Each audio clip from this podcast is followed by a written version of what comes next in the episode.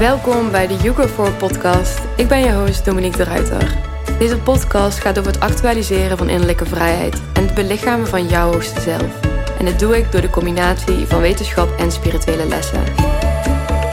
Ik bespreek topics zoals neurowetenschappen, spiritualiteit, holistische gezondheid en persoonlijke ontwikkeling. Deze podcast is voor jou als je een diep verlangen hebt naar innerlijke vrijheid en wil leven vanuit jouw authentieke zijn. Let's begin.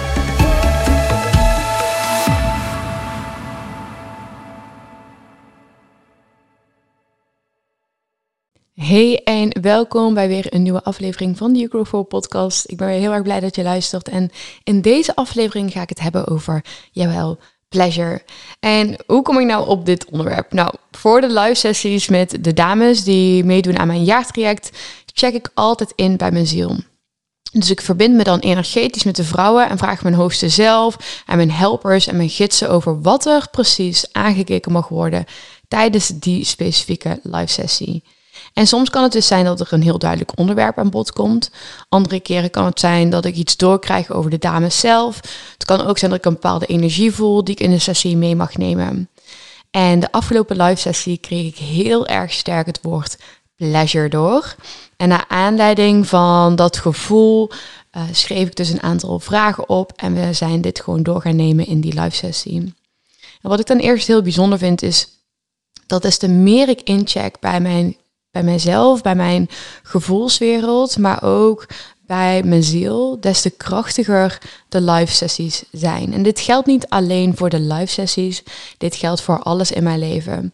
Op het moment dat ik de intentie zet, op het moment dat ik ook echt incheck bij mezelf, bij mijn hart, bij mijn gevoelswereld, bij mijn ziel, dan is de impact van wat ik vanuit daar creëer zoveel groter als wanneer ik iets creëer vanuit enkel mijn brein of mijn mind.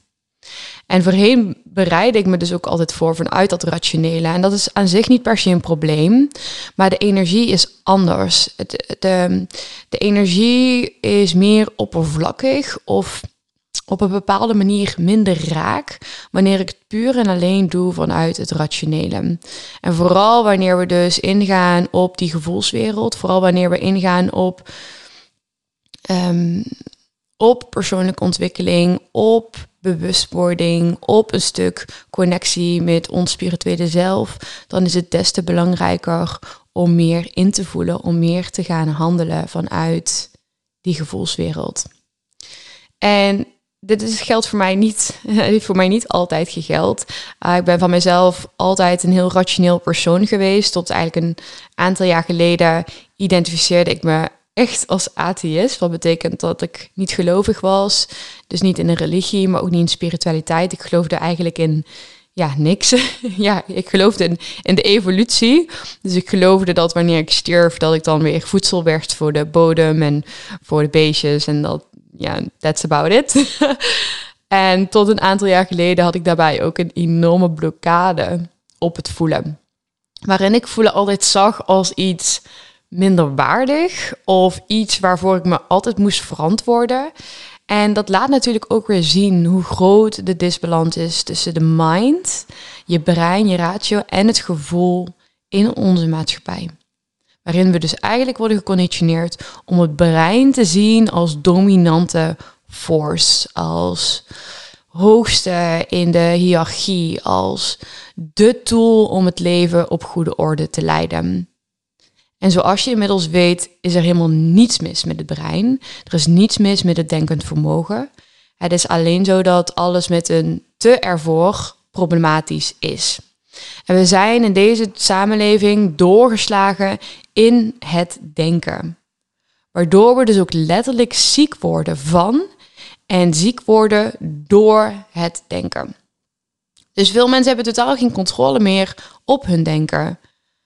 mensen zijn chronisch onrustig, ze voelen zich chronisch uh, onrustig in het hoofd. Ze hebben een, een laag zelfbeeld door de gedachten die ze continu geloven. Ze zijn steeds slachtoffer van uh, negatieve en ongeorganiseerde gedachten.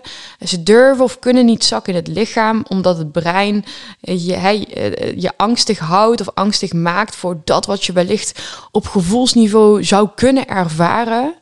En je handelt ook steeds vanuit een soort van reactiviteit op die chaotische bubbel van gedachten die opnieuw en opnieuw en opnieuw insinueert dat jij niet goed genoeg bent als je A niet doet of B niet doet of juist wel doet. En ik vind het heel erg mooi hoe Eckhart Tolle het zegt. Misschien ken je hem, is een hele bekende uh, uh, filosoof en auteur. En um, hij zegt dat de meeste mensen zich zodanig met de stem in hun hoofd hebben geïdentificeerd dat zij worden bezeten door een mind. En in deze onophoudelijke stroom van ja, onvrijwillige en dwangmatige gedachten, plus dus die emoties die daardoor veroorzaakt worden, worden mensen dus letterlijk bezeten door hun mind. En als je daar niet, niet bewust over bent, of niet bewust, weinig uh, bewust van bent, dan identificeer je je dus enkel nog met je gedachten en de daaropvolgende lichamelijke reactie. En dit maakt je dus gewoon simpelweg slaaf van je hoofd. Dus doordat je je zo identificeert met die continue stroom van gedachten, die continue stroom van herhalende gedachten, want we weten dat zo'n 90% van alle gedachten die je vandaag de dag hebt, dat dat puur en alleen gedachten waren die je gisteren ook had, en de dag daarvoor, en de dag daarvoor, en de dag daarvoor, en de dag daarvoor. Dus die continue visueuze cirkel van die herhalende gedachten, die dus leiden tot herhalende emotionele reacties, die dus leiden tot herhalende uh, gedragingen, die nou weer leiden tot dezelfde herhalende gedachten, die dan weer leiden tot dezelfde herhalende emotionele reacties en dezelfde herhalende gedragingen. En zo zet je jezelf dus letterlijk vast in je hoofd. En deze mensen, laten we zeggen het gros van de samenleving, zweven dus continu in hun hoofd, doordat ze niet meer het vermogen hebben om die mind, om die ratio uit te schakelen en daadwerkelijk te zakken in hun lijf.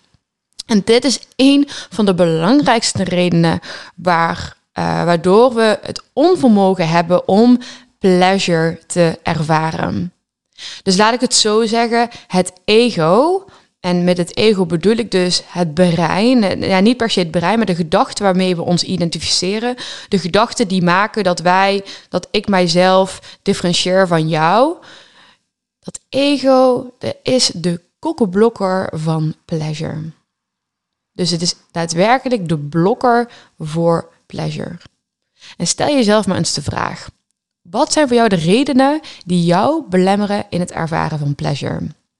Je kan deze podcast heel even pauzeren en heel even voelen en zitten met deze vraag. Ga bij jezelf na wat jou belemmert in pleasure. Dus pauzeer deze podcast heel even. Pak eventueel een schriftje erbij. Schrijf daarna ook heel even op. Ga niet meteen schrijven, maar ga eerst maar eens voelen in je lijf. Schrijf het daarna op. En dan kan je het altijd daarna teruglezen en eventueel inzetten, ook voor de komende vragen die nog gaan komen. Dus de kans is groot dat jouw ego een rol speelt in de wijze waarop jij belemmerd wordt in het ervaren van pleasure. Dus het kan zijn dat je vindt dat je het niet waard bent om pleasure te voelen. Het kan zijn dat je, dat je het idee hebt dat je te druk bent om pleasure te voelen. Dat het te lang duurt om te zakken in pleasure. Of dat je nog van alles zou moeten doen voordat je überhaupt het recht hebt om pleasure te voelen. Maar het kan ook zijn dat je jezelf kwalijk neemt, dat je pleasure onvoldoende kan ervaren, alsof er bijvoorbeeld nu een soort van dikke laag overheen ligt die je daarvan weerhoudt om het daadwerkelijk op een wat dieper niveau te mogen en kunnen voelen. En dat zijn allemaal zaken die jou en mij en iedereen ervan weerhouden om echt die pleasure te kunnen ervaren. En weet dat hoe vervelend en hoe confronterend het ook is, dat het echt wel oké is dat je op, tot op heden misschien een minder fijne relatie hebt met pleasure. Ik geloof dat we als samenleving sowieso lijden aan een chronisch pleasure tekort. Dus ik wil hiermee niet zeggen dat er, dat er niets is om pleasure van uit te ervaren. Want in tegendeel, we hebben naar mijn idee nog nooit zoveel mogelijkheden gehad om pleasure te ervaren. Dus we hebben echt, we hebben zoveel manieren om pleasure te ervaren tegenwoordig. Maar wanneer je dus continu in je hoofd zit en leeft vanuit je ratio, dan heb je simpelweg niet het vermogen om pleasure tot in haar diepte te ervaren. Want je zit te veel in je hoofd en daardoor zak je niet in dat lijf. En dit maakt ook dat heel veel mensen momenteel verslaafd zijn. Dat kan aan suiker, dat kan aan alcohol, dat kan aan roken, dat kan aan social media, pornografie, uh, gokken. Uh, maar, maar denk ook bijvoorbeeld drama. Hoeveel mensen zijn verslaafd aan drama? Ik maak het vaker mee als we bijvoorbeeld op een feestje zijn of in een groter gezelschap, hoeveel er eigenlijk wordt geroddeld. Hoeveel er eigenlijk alleen maar wordt gesproken over over drama. En deze uh, verslavingen die, die leiden tot mega hoge spikes in dopamine en adrenaline. En dat voelt super, super fijn. Dat voelt, ja, je, je voelt je alive, je voelt je levend. Maar bij deze verslaving is het dus ook zo, en bij iedere verslaving is het dat je er steeds meer van moet nemen of je moet het vaker doen om datzelfde gevoel te ervaren, waardoor de verslaving dus erger en erger wordt. En daarmee ook je gevoelsreceptoren, dus je gevoelsprietjes voor daadwerkelijke innerlijke pleasure steeds minder gevoelig worden, omdat ze steeds minder aandacht krijgen. Dus dat wat je aandacht geeft, dat groeit. En daar waar je geen aandacht aan geeft, dat slinkt. Dus we geven zoveel aandacht aan externe bronnen om ons goed te laten voelen. En we geven des te minder aandacht aan de innerlijke reacties, aan de innerlijke ehm, ja, reacties van het lichaam om daarin pleasure te ervaren. En daarin creëren we dus een continue afhankelijkheid naar externe factoren die ons dus pleasure moeten geven. Maar die pleasure is niet duurzaam. Die pleasure, dat is een, een soort van um, fast food pleasure. Maar het mooie daarvan is dat we pleasure, dus net zoals alles, kunnen trainen. En we kunnen er dus ook heel bewust voor kiezen om meer pleasure te ervaren in je leven door er simpelweg meer aandacht aan te geven. Maar daarvoor is het ten eerste wel belangrijk dat je weet wat pleasure voor jou betekent. Want voor jou kan pleasure iets heel anders betekenen dan bijvoorbeeld voor mij. Dus ik wil je weer vragen om, als het lukt, deze podcast te pauzeren, je ogen heel even te sluiten. Niet wanneer je in de auto zit, dus niet wanneer je aan het rijden bent of op de fiets zit of whatever. Dan don't close your eyes. Maar als het mogelijk is, sluit dan heel even je ogen. Adem een paar keer diep in door je hart. En stel jezelf de vraag: welke betekenis heeft pleasure voor mij? En voel daarna maar eens wat er in je lijf gebeurt. Dus het kan zijn dat je sensaties voelt, gevoelens voelt, emoties voelt, gewaarwordingen voelt, dat je beelden krijgt of dat er bepaalde gedachten naar boven komen. Ga maar heel even voelen. Als het lukt, schrijf het dan heel even op en kom daarna weer terug naar deze podcast. Als ik mijzelf de vraag stel, dus welke betekenis heeft pleasure voor mij, dan voel ik het stromen in mijn bekken. Ik voel het stromen in mijn hart. Ik voel dat de energie opstijgt. Ik voel kippenvel. Ik voel um, een, ja, gewoon een glimlach verschijnen op mijn gezicht. Ik voel dat mijn wangen een beetje warm worden. Ik voel een sensuele en seksuele energie. Ik voel de vrijheid om te zijn wie ik verlang te zijn. Ik voel ehm, een spelende energie. Uh, bijna spelend, dierlijk, flowend. Um, ik krijg ook heel erg de woorden ontdekken en experimenteren door. En ik zie ook een beeld van rood en goud en prachtige lingerie en dansen door de kamer gevuld met magische lichtjes en kunst. Pleasure betekent voor mij genieten van de kleinste dingen. Van het eten van chocolade en aardbeien. En vluchten. En het vasthouden van een geliefde. En zonsopgang en zonsondergang en mooie planten en bloemen en mijn favoriete parfum die ruikt naar vanille. Oh, pleasure wakes me the fuck up.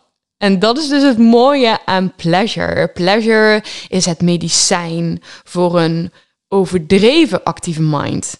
Pleasure trekt je uit je gedachten en in je lijf. En pleasure is, naar mijn idee, de ultieme expressie van vrouwelijke energie.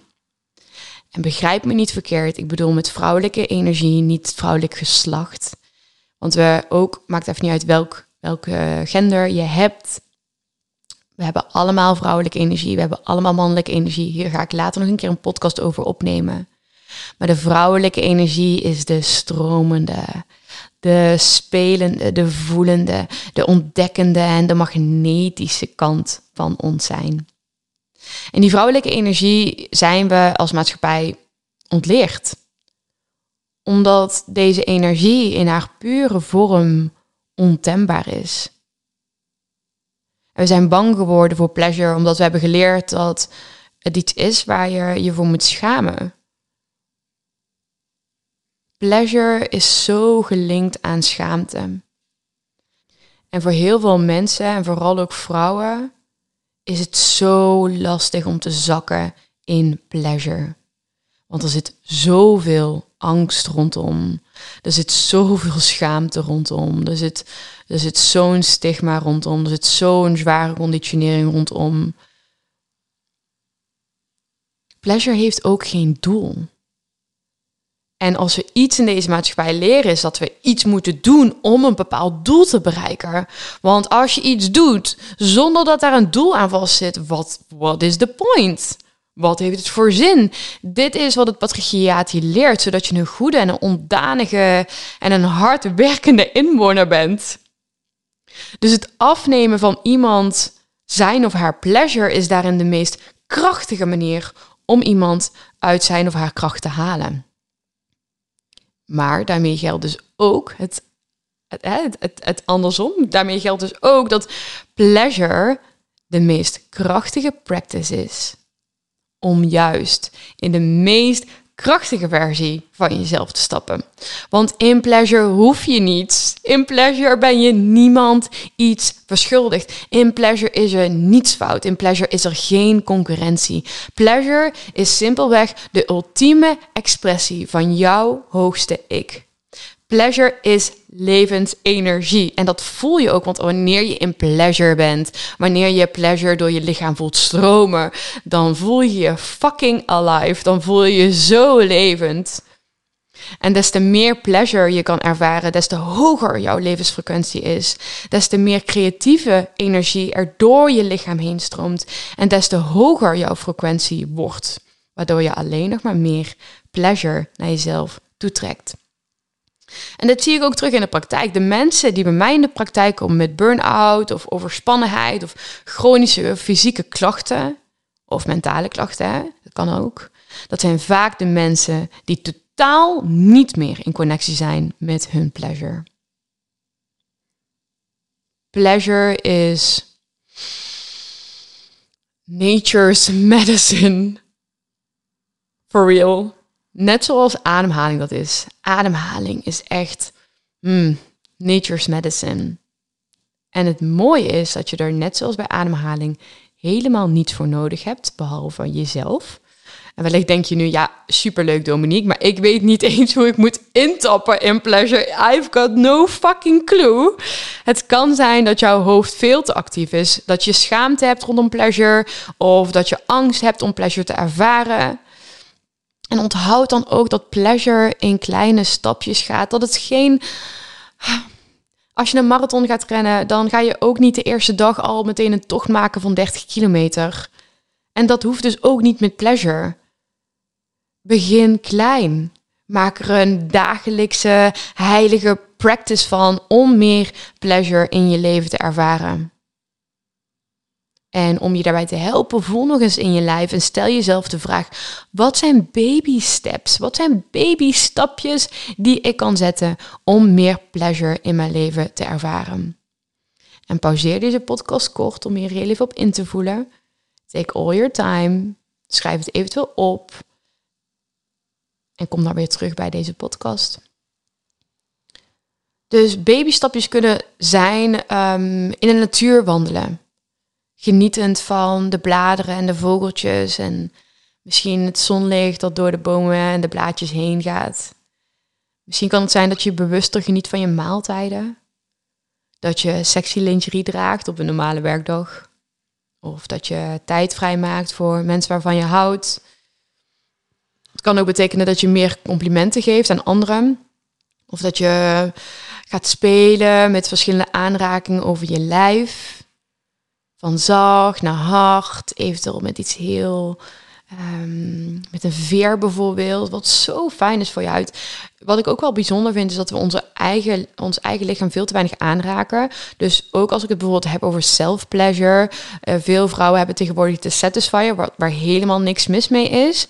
Maar we zijn daarin heel snel geneigd om die Satisfier op de clitoris te zetten en dan hè, de Satisfier uh, het werk te laten doen. En dan na een paar minuten zijn we done, zonder dat we ook maar enig aandacht hebben gegeven aan de rest van ons lijf. Maar heel ons lijf is gevoelig voor pleasure. Op heel ons lijf zitten pleasure receptoren, zitten pleasure uh, zintuig, ja, ja, receptoren, hoe heet dat ook weer? Um, gevoelsprieten. Dus speel er ook mee. Ontdek je hele lijf. Voel je hele lijf. Voel hoe zacht jij jouw hals kan aanraken. Voel de binnenkant van je armen en je ellebogen en de binnenkant van je dijen en misschien je billen. Als je daar al mee gaat spelen met verschillende aanrakingen, dat mag over de kleren heen, dat mag ook onder de kleren, dan ga je ook voelen hoe gevoelig jouw lijf eigenlijk is. Maar het kan ook zijn dat je gaat spelen met make-up. Misschien ga je wel wat extra make-up dragen, wat ook helemaal niet hoeft. Maar het kan soms heel fijn en leuk zijn om te doen. Je kan je haar anders doen dan normaal. Um, er zijn zoveel manieren om meer pleasure te verwelkomen in je leven. En het is allemaal goed. It's all good. Wat het ook is. Weet dat pleasure van jou is. Weet dat er gewoon geen goed of fout is. En dat niemand anders jou hoeft te vertellen wat pleasure voor jou zou moeten betekenen. Want pleasure is van jou. Het is altijd van jou geweest. We hebben het alleen maar afgegeven omdat we ideeën hebben over pleasure. We hebben ideeën over um, hoe wij pleasure zouden moeten ervaren. We hebben ideeën over hoe pleasure voor iemand anders zou moeten zijn. Maar pleasure is van jou. En dat wil dus ook zeggen dat jij de ruimte hebt om pleasure te ontdekken en te experimenteren met pleasure. En dat het best kan zijn dat je in je ovulatie een hele andere. Hele um, dat je pleasure heel anders ervaart dan bijvoorbeeld rondom je menstruatie.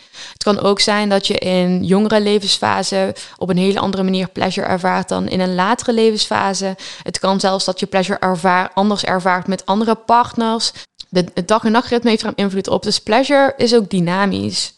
Het wil dus niet zeggen dat wanneer jij op zondag iets doet en daar heel erg van geniet, dat je dat op maandag, dinsdag, woensdag, donderdag en vrijdag ook moet doen. Het is een continue ontdekkingstocht. Het is continu experimenteren. Het is continu spelen met de verschillende manieren waarop jij pleasure kan ervaren. Pleasure is jouw ultieme geboorterecht. Dus gebruik het. Ik wil je enorm bedanken voor het luisteren en ik hoop dat deze podcast je inspireert om meer pleasure in je leven te verwelkomen. Op welke manier dat dan dit ook dan is, op welke manier dit ook passend voor jou voelt. Dus deel deze podcast vooral ook met de mensen om je heen waarvan je voelt dat zij hier iets aan hebben. En mocht je deze podcast waardevol vinden, zou ik het super, super, super erg waarderen als je een rating zou willen achterlaten op mijn Spotify of Apple Podcast account.